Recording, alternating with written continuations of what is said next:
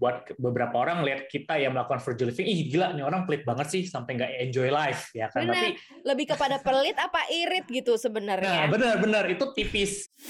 Oke, berarti bukan hanya karena dia mau beli barang yang berkualitas, tetapi dia tahu uh, konsep untuk uh, menaikkan kualitas hidupnya ya.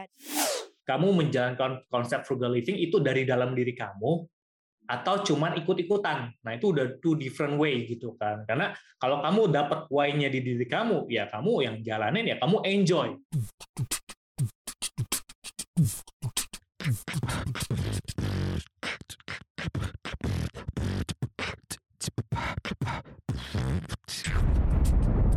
Cuap-cuap cuan.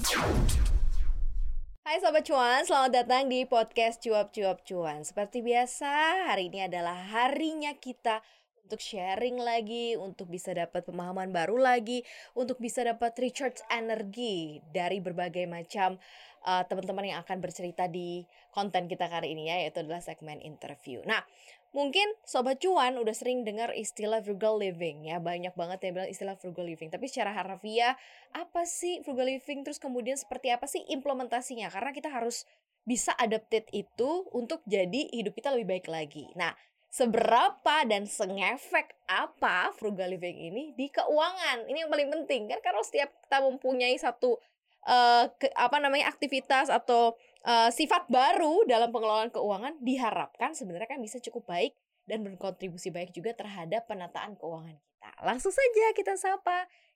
Kita akan ngobrol sama uh, one of uh, the best person ya ada Mas Romi Kristi. Hai. Halo, Mbak Maria Katarina. Apa kabar? Happy dan healthy. Gimana kabarnya nih? Aku happy and healthy juga. Karena itu yang paling penting ya. Ya, iya betul. Kalau baik tapi kamu nggak happy, ngapain ya nggak nggak healthy juga apalagi ya nggak sih? Betul, masih iya. satu paket tuh, komplit paket. Yes, happy and healthy. Oke, okay. kita akan uh, mengangkat satu tema nih, Mas Robi. Tadi aku kan bilang ya kalau misalnya ada satu uh, sifat baru dalam penataan keuangan diharapkan bisa ngefek nih terhadap uh, keuangan kita. Makanya kita bahas uh, hidup anti ugal-ugalan dengan frugal living ya. Karena kan kali mungkin sobat cuan saat ini hidupnya tuh udah uh, fasenya seugal-ugalan apa sih? Misalnya ada yang bilang uang gaji masuk kantong kiri keluar kantong kanan, ada yang kayak gitu ya kan sama sekali nggak ada sisanya. Hutang melampaui batas maksimal 30% sesuai dengan perencanaan keuangan gitu kan.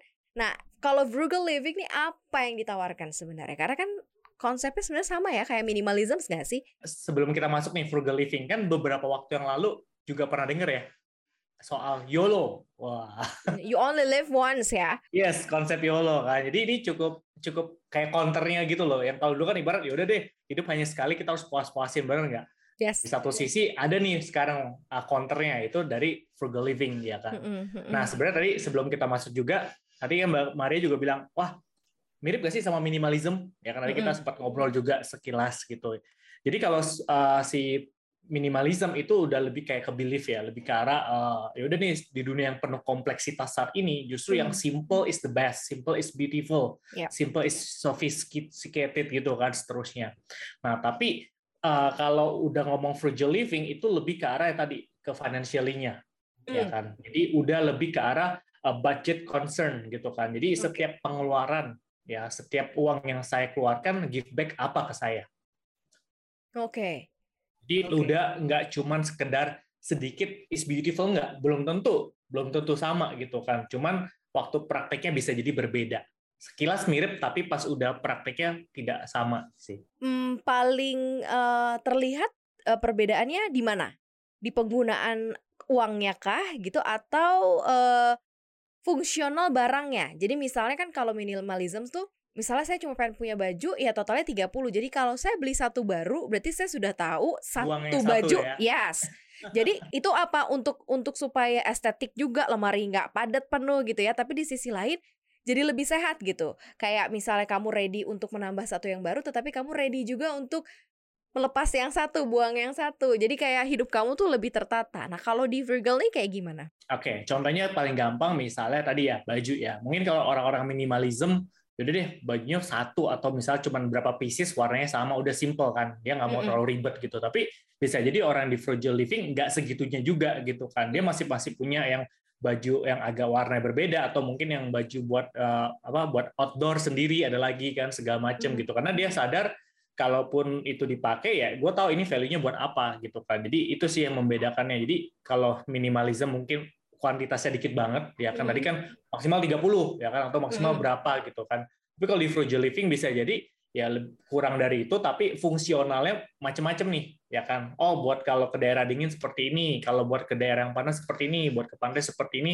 Dan kalaupun emang harus bayar lebih mahal karena kualitasnya bagus ya itu doesn't matter gitu. Karena dia pikir ya udah ini toh buat lama sekalian gitu kan oh, jadi saya nggak keluar budget ulang lagi beli baju yes, lagi yes. sebulan sekali dan seterusnya they buy the quality berarti ya.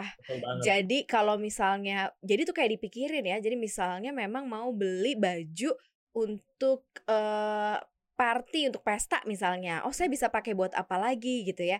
Bisa buat bu ini ini ini ini ini.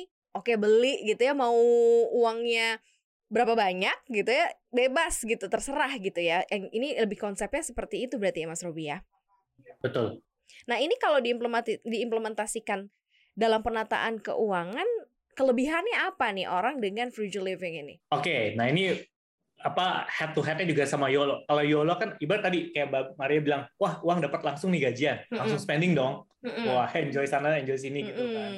Jadi ibaratnya dia kan langsung maunya ya ini ya short uh, satisfaction ya. Jadi kepuasan sesaat, ya. kenikmatan sesaat kan karena oh yaudah gue langsung beli handphone kekinian atau misalnya uh, langsung nih penuhin yang di keranjang pay later segala macam di wishlistnya wishlistnya misalnya gitu kan nah tapi buat teman-teman yang udah punya konsep frugal living dia mau menunda itu hmm. ya dia bisa hmm. tahan oh nanti dulu nih saya masih punya prioritas keuangan jangka panjang atau satu big goals yang saya mau capai jadi saya tunda dulu kesenangan sesaat ini that's the different ya hmm. gitu. misalnya Jadi setup big big goalsnya misalnya kayak apa nih? Contoh gini, uh, misalnya dia mau penuhin dana darurat dulu nih, apalagi zaman oh. COVID sekarang ya kan. Kita tahu nih kan mungkin selama ini sebelum COVID ya orang kayak easy money ya, mau freelance di sana sini ketemu orang saya gampang dapat uang. Tapi sekarang misalnya dengan uh, ppkm yang kemarin bakal mau naik lagi dan seterusnya mereka sadar gitu kan, wah ternyata yang namanya kerjaan ternyata bisa nggak bisa nggak stabil ya kan teman-teman yang di startup startup gede pun ke mana aja kena PHK misalnya seperti itu. Itu kan jadi consider dong. Wah berarti ada sesuatu yang tidak bisa saya kontrol. Yang bisa mm. saya kontrol adalah bagaimana saya spending uang saya tiap bulan. Nah pertanyaannya dana daruratnya ternyata belum ada selama ini karena selama ini mungkin YOLO ya kan? Akhirnya sadar tuh sadar akhirnya yaudah deh saya punya target nih. Kalau saya masih single minimal saya punya enam bulan pengeluaran enam kali pengeluaran. Hmm. betul enam kali pengeluaran. Sehingga kalau sampai resiko terjadi terburuk ya misalnya di PHK saya masih bisa pikir tenang enam bulan sambil melihat kemungkinan-kemungkinan yang bisa diambil. Hmm. nah gitu loh. Jadi dia tidak mungkin tidak langsung seakan-akan uang itu akan ada terus enggak. Tapi dia udah pikir panjang sih. Itu sih salah satunya adalah dia apa concern soal uangnya ini mau ngapain dulu nih uangnya yang sama-sama terima nih, misal 10 juta, apakah langsung habisin, mm-hmm. ya kan? Atau saya investasikan dulu, atau saya uh, fungsiin buat tabung dana darurat sehingga jangka panjang saya lebih tenang seperti itu Mbak Maria. Oke, berarti bukan hanya karena dia mau beli barang yang berkualitas, tetapi dia tahu uh, konsep untuk uh, menaikkan kualitas hidupnya ya. Dengan mana nih uh, apa namanya yang belum terpenuhi dana darurat ya udah dia akan stick ke sana sampai goalsnya sampai baru nanti dia akan set goals lain jadi sebenarnya ini lumayan lumayan kalau bisa diadaptasi sama sobat cuan ini lumayan bisa cukup baik sebenarnya. Benar-benar jadi nggak ugal-ugalan gitu ya frugal living benar ini ya. Uh, lebih ini ya lebih tertib lalu lintas benar-benar karena iya karena kan jadi ada tumbuh kesadaran gitu untuk memenuhi satu dengan yang lain. Nah kalau seandainya untuk uh, implementasi kepada penggunaan konsumsi hari-hari nih orang-orang frugal living seperti apa? Karena kalau dari sisi set goals aja mereka udah oke okay, gitu ya, dia nggak akan berhenti sampai goals itu uh, terpenuhi baru dia akan melakukan yang lain. Berarti sebenarnya dalam fungsional kehidupan harian mereka juga benar-benar bisa cukup rapi ya dalam penataan keuangan ya Mas Robi. Yes, betul. Nah, cuman uh, tadi kan sebenarnya the way of living kita different ya kan karena setiap orang punya standar yang berbeda-beda. Ya mungkin buat beberapa orang lihat kita yang melakukan frugal living, ih gila nih orang pelit banget sih sampai nggak enjoy life ya kan. Bener, Tapi lebih kepada pelit apa irit gitu sebenarnya. Nah, benar-benar itu tipis ya kan. Tapi kan yang tahu sebenarnya kita, itu kan dapurnya kita ya kan. Contoh paling gampang gini sekarang uh, di zaman pandemi kayak gini kan sebenarnya kan kita paling simpel adalah pesan makanan ya yang online food ya kan segala macam segala macam itu kan tinggal banyak promo di mana seterusnya. Mm-hmm. atau adalah uh, kita fokus misalnya yaudah deh aku mau masak sendiri aja ya kan misal dengan belanja rutin bahan baku di pasar tertentu kan. Kalaupun takut ke pasar fisik kan juga banyak banget ya yang online groceries bisa kirim juga gitu kan. Jadi itu sudah cukup signifikan gitu. Karena kayak saya pribadi sekarang kan saya udah berumah tangga juga gitu kan. Kayak kemarin hmm. kita belanja ke pasar eh, belanja udah lumayan lah. Ada ikan ada udang segala macam tuh habis kurang lebih 120 ribu. Itu udah sama sayur-sayuran. Itu which is buat seminggu sih bisa ya. Maksudnya kan yes. saya nggak susah makan ya. Maksudnya kalau hmm. istri masak apa ya udah saya makan aja gitu. Nggak sulit gitu loh. Suami idaman. Nah tapi bukan berarti berarti apakah nanti Sabtu Minggu saya nggak keluar makan? Nggak juga gitu kan. Jadi misal Senin sampai Jumat ya kan kita masak sendiri ya kan. Hmm. terus kalaupun itu ya dari Sabtu Minggu kita kasih reward dong ke pasangan. Yaudah deh terima hmm. kasih nih udah masakin kita. Yuk kita pergi deh uh, Sabtu Minggu makan di luar nggak ada masalah sih. Yang penting kan kita tahu budget kita untuk spending di weekend berapa seperti itu sih. Jadi jangan sampai uh, kita mengatasnamakan frugal living akhirnya menyiksa diri kita sendiri.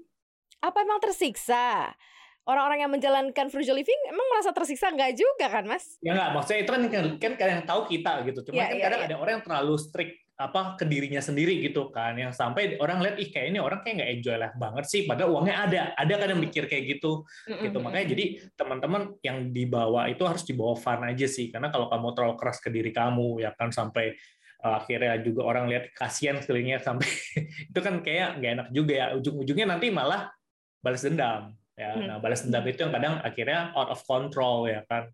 Atas hmm. nama healing gitu kan. Itu dia. Oh ini kita juga bi bisa masuk ke dalam kondisi uh, psikologis juga ya mas.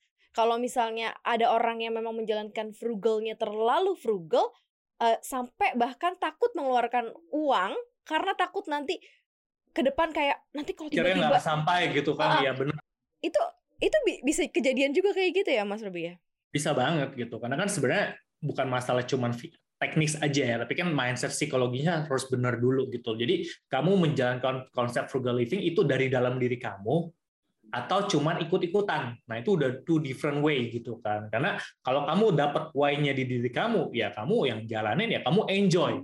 Ya, tapi kalau kamu dipaksa frugal living misalnya sama pasangan atau seterusnya padahal itu bukan kamu, ya ujung-ujungnya sih nggak bagus juga sih gitu. Hmm. Nah, uh, konsep frugal living ini bisa nggak sih dikombine gitu dengan mungkin keseharian kita? Uh, apa namanya boleh deh mungkin penataan keuangan kamu untuk investasi kamu harus frugal tapi untuk uh, apa namanya keleluasaan kamu dalam menggunakan uang apa untuk lifestyle uang jalan-jalan boleh deh bebas gitu kan? Karena ada ada pos-pos kan sebenarnya dalam perencanaan keuangan benar yang bisa kita pakai yang memang benar-benar kita harus strict gitu. Bisa nggak dicombine kayak gitu nih untuk sobat bisa banget gitu. Karena kan uh, seni pengelolaan uang ini kan kayak seni ya. Buat sama-sama misalnya kita ketemu klien nih saya saya biasa juga ada ketemu klien misalnya dia single. Dua orang yang single belum tentu manajemennya sama gitu kan. Karena yang satu misalnya uh, secara independen keluarganya udah nggak tergantung sama dia ya kan? Secara finansial nggak sudah nggak perlu support dari ini orang ya kan? Yang satu bukan sandwich generation lagi mar hmm. geprek generation gitu kan. Di kanan kiri kakak adik semua om itu di, di cover gitu kan. Nah ini kan wow. udah kan berbeda sekali gitu menjalani hidupnya kan. Walaupun mungkin sama-sama menerapkan konsep frugal living mungkin bisa jadi berbeda ya kan? Walaupun sama-sama single. Nah, ini yang kita harus lihat uh, case by case lagi ya. Karena kan kadang tiap value uh, seseorang menilai uang tuh beda benar nggak? Ya kan di mana dia dibesarkan, orang tuanya ngajarnya seperti apa, pergaulannya seperti apa. Jadi it's a very uh, kompleks ya, tapi itu seru gitu loh. Karena dari situ kita punya insight-insight baru. Oh ternyata bisa loh ya frugal living the way she living kayak gini gitu kan, yang seperti ini di sini gitu kan, gitu. Berarti kalau gitu lebih kepada konteks mau atau si sudah siap atau belum ya kita dalam menjalankan frugal living. Tapi memang uh, ini berbeda dengan kategorial tadi ya pelit. Berarti sebenarnya irit dan pelit ini gitu. Agak-agak dua yang berbeda. Tapi kalau frugal lebih ke mana irit kali ya, lebih kepada irit ya. Lebih ke budget concern terus ya tadi dia tahu uh, give back-nya apa nih ke kita untuk jangka panjangnya karena dia tahu nggak cuma buat sesaat ini doang nih ya kan. Mm -hmm. Oke, okay. Nah, uh, untuk sobat cuan yang mungkin mau sedikit-sedikit mencoba gitu ya untuk uh, frugal living, mana dulu uh, di dalam konteks uh, penataan keuangan yang harus memang frugal? Oke, okay, uh, jadi dalam perencanaan keuangan sendiri, teman-teman kita punya empat hal yang fundamental nih sebelum kita bicara investasi ya. Mm -hmm. Jadi yang pertama harus kas tiap bulan seperti apa teman-teman kan tahu sekarang zamannya orang mungkin nggak cuma punya satu sumber income. Ya mungkin dia kerja tapi di weekend dia freelance ataupun jalankan bisnis online terus terusnya. Jadi arus kas kamu pastiin positif surplus. Ya karena dari surplus lah ini kita kelola. Kalau masih minus apa yang mau dikelola? Kan logikanya gitu kan. Oke. Yang kedua adalah dana darurat ya itu kudu harus punya ya. Jadi kalau selama ini mikir ah nanti nanti dulu justru siapkan da da dananya sebelum darurat ya sebelum ya. darurat dananya ya. Lalu yang ketiga debt management. Ini manajemen hutang. Bukan berarti kita nggak boleh punya hutang ya kan? Frugal living nggak sampai se ekstrim itu ya. Karena di satu sisi ya memang ada hutang-hutang yang diperlukan untuk misalnya punya rumah ya kan? Mau nggak mau KPR ya kan? Atau tuntutan pekerjaan yang kita harus punya mobilitas harus punya mobil ya harus apa eh, KPM dan seterusnya gitu. Tapi pastikan tadi seperti Maria tadi sebut bilang budget eh berapa persen dari income kita ya. Jangan lebih dari 35 persen dari total seluruh hutang ya kan? Dan yang terakhir ya eh, at least but not least adalah insurance. Ya jadi uh, kita tahu mungkin teman-teman di sini udah merasa ah Rob ah, kan udah ada BPJS ya kan udah di cover kok kemarin. Tapi kamu kemarin notice ya uh, di CNBC juga cerita kan ada perubahan lagi BPJS nih nanti mau pakai faktor pengali lah terus kelas dihilangin ya which is kan kontrolnya nggak di kita nih. Ya kan? Ini kan berarti ada pihak lain dalam hal ini pemerintah yang menentukan nanti ke depannya. Sedangkan kan kalau yang namanya emergency lagi sakit gitu ya Mar ya maunya kan kita cepet-cepet di di ini ya diurus ya. Ya kan that's why ya mending kita pilih punya insurance pribadi gitu kan. Kalaupun kamu tetap bayar BPJS itu anggap aja sebagai uh, kewajiban kita sebagai warga negara baik untuk subsidi juga buat masyarakat yang memang tidak mampu secara finansial ya kan untuk hmm, akses ke hmm. kesehatan. Jadi pastikan asuransi ini juga perlu dimiliki karena mungkin ini aku mau kasih notice juga satu-satunya nih produk keuangan dari semua produk keuangan yang saat kita nggak perlu kita bisa beli tapi pada saat kita udah perlu, biasa udah terlambat. Hmm. Wah, that's insurance. Betul. Karena nggak bisa tiba-tiba sakit baru pengen punya asuransi itu ini background checknya susah. Iya, nggak bisa. Udah dari riwayat medis kan. Iya. Lagi kalau udah punya riwayat medis kayak gitu. Dan insurance penting memang karena untuk menjaga kapal gitu ya kalau seandainya kenapa-napa. Karena kan ya arus kas kamu terjaga, dana darurat kamu terjaga karena udah ada yang bayarin gitu kan kalau sampai kejadian apa-apa ya. Dan sesuai konsep frugal living juga kan, maksudnya mending saya sediain uang sekian, misalnya bayar premi tahun berapa, mm-hmm. daripada kalau saya nggak punya, hilangnya nggak tahu berapa. Betul. Betul kan? Mm. Gak usah jauh-jauh deh, kemarin temanku, eh sepupuku, demam berdarah, Mat. Mm. Seminggu. Dan? Kira-kira okay. habis berapa? Ah, di Tangerang loh, belum Jakarta. Kalau pakai duit sendiri, kalau ambil kelas 1 aja mungkin udah berapa ya? Puluhan lah pasti ya, puluhan tuh seratusan mungkin. 30 juta. Iya. Ada asuransi? Ada untungnya. Aman berarti kan? Hanya.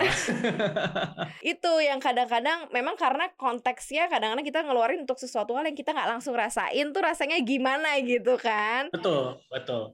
Setuju ya kan. Berarti kita, tapi kita tahu kita ada bigger picture yang kita mau jaga ya kan aset kita mm -hmm. secara keseluruhan. Mm -hmm. That's the way we think about ya tadi the frugal living ya kan. Kita tahu mm -hmm. mana yang pos-pos penting dulu diutamain, kalau ada ya kan ya kita mau enjoy spending is okay nggak ada masalah gitu mm.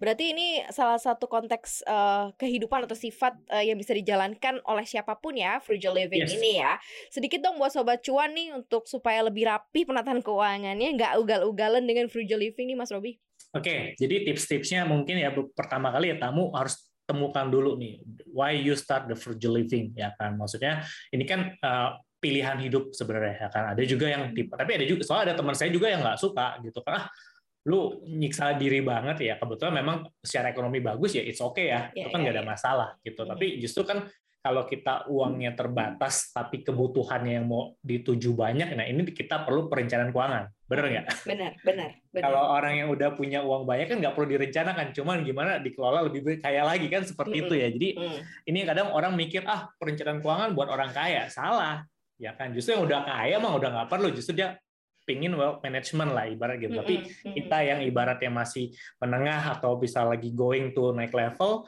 dengan tadi uh, income yang mungkin terbatas tapi kinan banyak ya ini kita harus punya uh, satu konsep yang tadi mau apa nih? Oke okay, frugal living atau yaudah nggak apa-apa ya kan?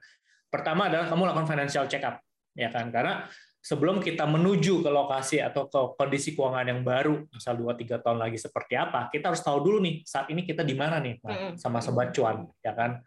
Lakukan dulu financial check up. Sekarang banyak kok ya, ada aplikasi di website lah, mungkin di beberapa bank juga ada yang kerjasama secara aplikasi juga buat tahu nih seberapa sehat nih, ya kan? Dana darurat udah terkumpul belum, ya kan? Uh, hutangnya gimana, ya kan? Tadi terus arus kasnya masih negatif nggak, terus juga mungkin asuransi udah cukup apa belum, ya kan? Nanti dari financial check up kita udah tahu, baru kelihatan prioritas nih. Dari sini kira-kira mana yang PR utama, ya kan? Oh ternyata masih ada hutang kartu kredit ya kan? Yang sifatnya cuma di Islam ini bayar minimum payment minimum payment. Kan? Bunga berbunga tuh kan? Nah itu mungkin jadi prioritas utama kita harus tutup dulu gitu. Karena kan ibaratnya bocornya di situ tuh ya, ya kan? iya, bunga iya. bunga berbunga kan lumayan ya hmm. bunganya terus juga nanti nggak bagus juga buat credit scoring kita kan hmm. jadi itu diberesin dulu ya kan nanti kalau once sudah misal udah beres tenang kartu kredit udah pada tutup misal udah pada lunas baru deh tadi misal dana darurat mulai dikumpulin ya kan hmm. terus asuransi sedini mungkin ya kan kalau memang ternyata budgetnya masih terbatas ya sudah apa boleh buat ya minimal punya BPJS kesehatan ya kan hmm. sampai nanti once income kamu udah naik baru deh kamu punya asuransi uh, swasta yang bisa sesuai dengan kebutuhan kamu ya kan hmm. nah terus yang ketiga adalah kamu lakukan budgeting ya itu udah harus punya ya kan jadi Uh, boleh sekarang banyak banget ya aplikasi-aplikasi ataupun kamu masih pakai yang manual is up to you hmm. ya atau bahkan yang masih pakai amplop amplop silakan aja ya senyamannya aja yeah, yeah, ya kan? yeah. karena itu kan cuma teknisnya doang ya cuma yeah, iya. tools yeah. doang tapi kan yang jalanin kamu ya kan ada orang yang masih nyaman pakai amplop ya nggak apa-apa. Yang penting dijalanin. Daripada punya rencana nggak dijalanin buat apa? Bener nggak? Bener banget. Ah goalsnya keren banget. Percuma punya rencana kalau nggak dijalanin. Akan tetap jadi rencana ya. Karena tidak akan terlaksana. Karena nggak dijalanin. Bener gak sih Mas Robi? Oke, ini tadi tipsnya oke banget. Jadi ini salah satu juga untuk sobat cuan ya. Mengenal satu lagi konsep uh, menjalani kehidupan supaya keuangan kamu lebih tertata baik. Jadi tidak ugal-ugalan ya dengan frugal living. Thank you so much Mas Robi Kristi sudah ngobrol sharing di Cuap Cuan hari ini. Ya, thank you Maria Katarina dan Sobat Cuan. Yes. Sukses selalu. Semoga semua financial goals kamu tercapai di awal eh, di akhir tahun 2022 ini ya. Amin, stay happy, stay he uh, stay healthy juga ya, tetap happy dan tetap bahagia terus ya. Thank you. Dan sobat Cuan terima kasih banyak udah dengerin interview kita hari ini. Jangan lupa dengerin podcast kita lainnya yang ada di Apple Podcast, Google Podcast, Spotify dan juga Anchor. Follow akun Instagram kita di @cuap underscore cuan. Jangan lupa subscribe YouTube channel kita di cuap cuap cuan. Di like, di share, di komen. Kasih input kita untuk bikin konten yang lebih menarik lagi. Thank you Sobat Cuan. Mari Katarina pamit. Sampai jumpa.